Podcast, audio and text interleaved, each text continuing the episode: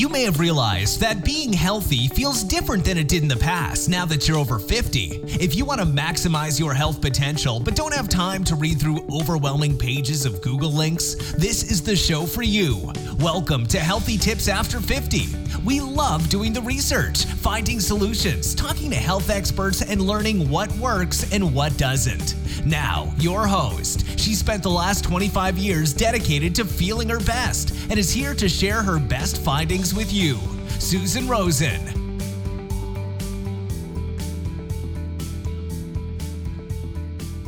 Hey everyone, this is Susan, and I wanted to come on quickly, give you a little prelude to a repeat that I'm doing of one of my very early podcasts, a review of the book The Happiness Curve by Jonathan Rauch. Starting last week and continuing for another few weeks, I've been looking back through my previous podcasts and have been kind of cherry picking the ones that I really enjoyed doing and also listening to again, and found particularly interesting to share with you again. This week, I picked the Happiness Curve podcast because so many people are in a funk due to COVID 19 and its impact on all of our lives. The book was published originally in 2018, and I recorded the podcast in June of 2019.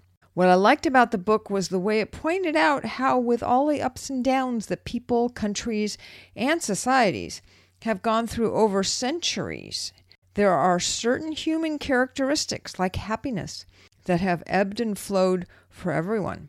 I'll also point out that happiness is a subject that has been and continues to be studied and written about, irrespective of pandemics, wars, and natural disasters. And it was reading another article about it again that spurred me to choose this repeat. So I hope you enjoy it, and I hope that you will search out the happiness curve, and also that it helps you in some small way to feel happier in your own life.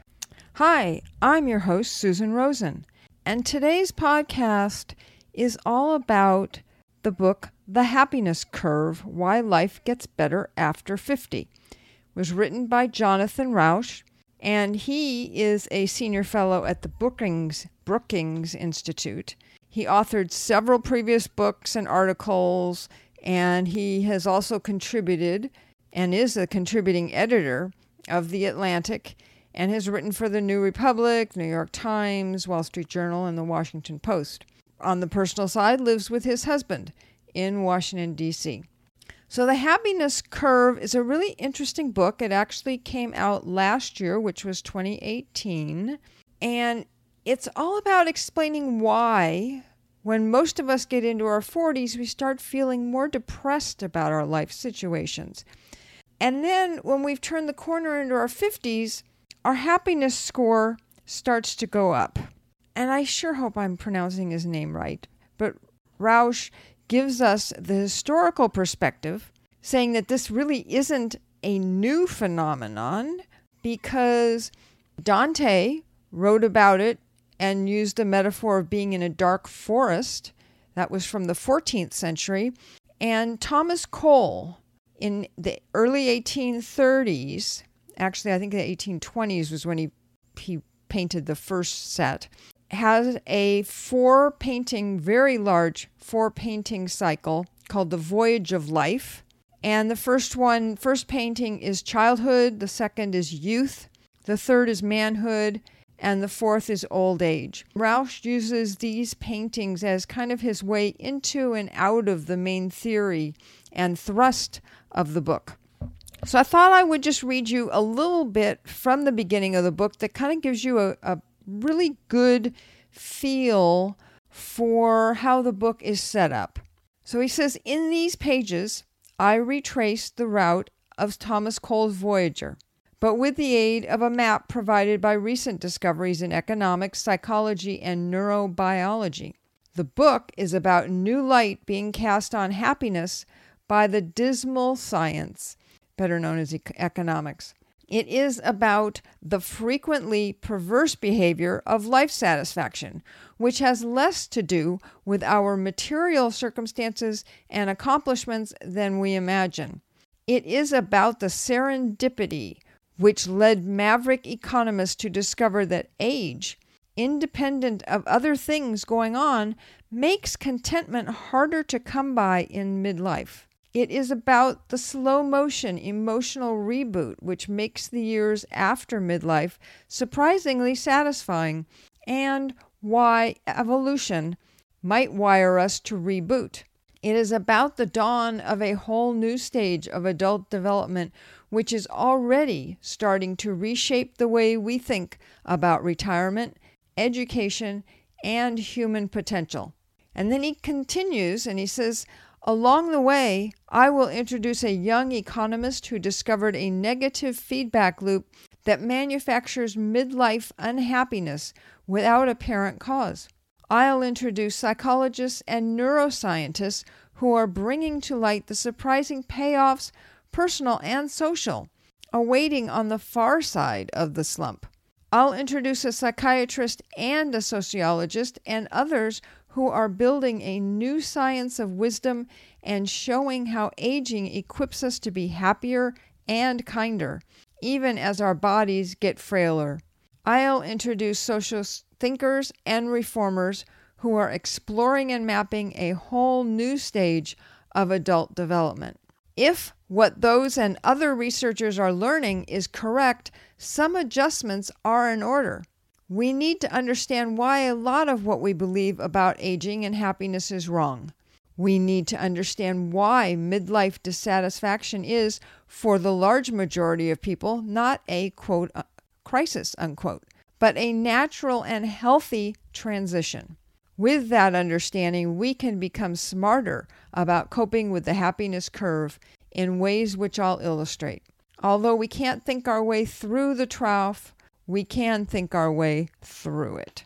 So that kind of gives you a good feel for what the book is about, what he's trying to get across, and how he's planning on doing it. So Getting depressed about one's life situation in midlife, what he's saying, is not a new phenomenon for humans. And it has a lot to do with life satisfaction. And now we know with our age as well. And it turns out more of a midlife transition than a midlife crisis, which is what he was saying in the part I just read you. So it sounds like to me like it's a change in vocabulary that we really need going forward, which would then change expectations. One of the things that most everyone feels as they go through the bottom of the U shaped trough is that they have somehow screwed up because life isn't getting better. Well, we all know now that it isn't totally our fault or our responsibility. It's a big part of being human. On the other hand, Hannes Schwandt, a German economist who at the time was from at Princeton, told Rausch, you feel all this disappointment about your past, and then also your expectations evaporate about the future. So in midlife, you're feeling miserable about the past and the future at the same time. Looking at that, I would say exactly, because I understand what he's saying, having gotten to the other side of it now. Boy, it certainly was pretty bad. You look back and you look forward and you just don't even know where to look anymore because there's just no good news. So Rausch also quote cites quite a few different studies, which he said he was going to do, as you could tell in the um, what I part I read you, where people rate their happiness from one to ten, and people in their fifties rated themselves in the mid sevens. People in their 60s rated themselves average in the low eights, and the numbers just kept on rising even into 90 year olds. And he also, Rausch also quotes a sociologist from the University of North Carolina who said that, quote, with age comes happiness, unquote. So if you're unhappy and you're in your 40s or 50s, hold on, things will get better. And I know because I've gotten past that. The funny thing is that it was found that people at all ages, when asked about the general happiness level of young people and old people, overestimated the happiness of young people and underestimated the happiness of older people. There is this worldwide misconception that young people are happier. I wasn't. Stupider, maybe, but definitely not happier. I'm not going to go through any more of these study results, so if you're interested, you should definitely get the book, buy it, or check it out from your library. I do want to say that something that I found particularly interesting in the book were the studies of orangutans and chimpanzees. And they found the same U shaped curve adjusted for age because we humans live longer than the uh, chimpanzees and orangutans. They bottomed out around 45 to 50 years old and then going back up, which they say shows that the U shaped curve is actually kind of hardwired in humans and great apes, which I believe we all come from the same place thousands or hundreds of thousands of years ago. Tens of thousands, probably not hundreds, but Rausch also includes a lot of interviews with and stories from people he spoke to in writing this book. And it's really interesting to me to hear about other people's experiences. The U shaped curve really did seem to be a universal phenomenon. On, for his own life, he wrote in the book that, quote, when my own fog of dissatisfaction began to lift around the age of 50, the change felt like something which was happening to me not something which I was in charge of. I believe, though, that my discovery of the happiness curve during that time eased the process. And by helping me normalize a slump which had previously seemed strange and culpable, this book really is an effort to share and spread the news that the happiness curve is normal and in some ways beneficial, and that a frontal assault on it, I'm not going to feel this way, can be counterproductive. So count your blessings. But if counting your blessings leaves you feeling no less disappointed, there is nothing wrong with you. Gratitude is harder in the trough of the U, so cut yourself some slack. Overall, I want to say that I really enjoyed this book. I loved reading about other people.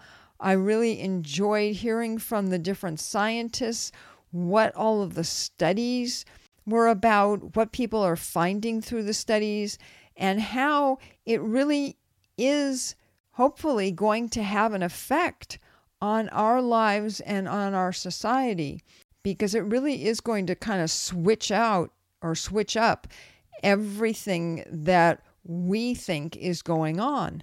It was also very interesting for me to read about how people, as they get much older, 80s or 90s, maybe even 70s, I guess, as they start feeling like the end of life is going to be closer, they aren't as interested in making new friends. They aren't as interested in being social.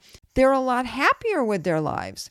But if you ask them who they want to spend time with, it's the few people, the few friends that they still have or family members.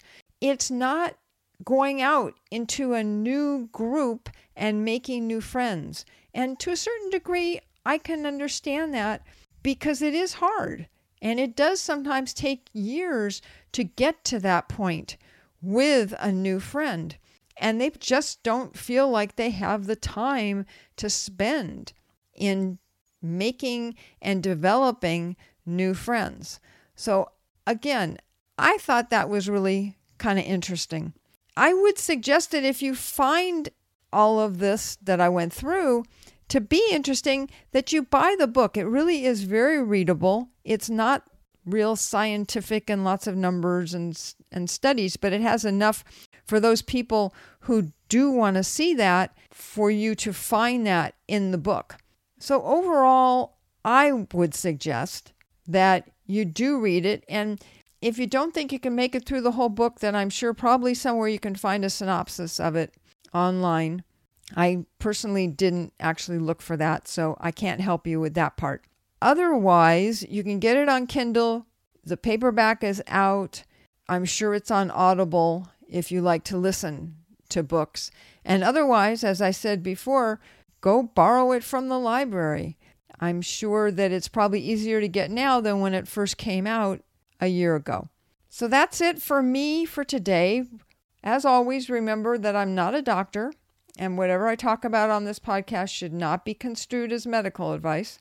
Really would love to hear a comment, especially if you actually do go and read the book. I would love to hear what you think about it and what you got out of it. You can leave a comment on my website at healthytipsafter50.com or on Apple Podcasts, Google Podcasts, Stitcher, any of the other places where you can find and listen to my podcast. I look forward to hearing from you and be assured that I do read all of the comments I receive. And don't forget, if you haven't signed up yet on my website, there's a free ebook that you'll receive when you do. That's about it for today's show. I'll look forward to talking to you next week. This has been Healthy Tips After 50 with Susan Rosen. To stay on the cutting edge of the most effective health strategies, subscribe to this podcast and let us know what you thought of the show with a comment or like on iTunes. Visit healthytipsafter50.com for this episode's show notes, more resources, and free offers.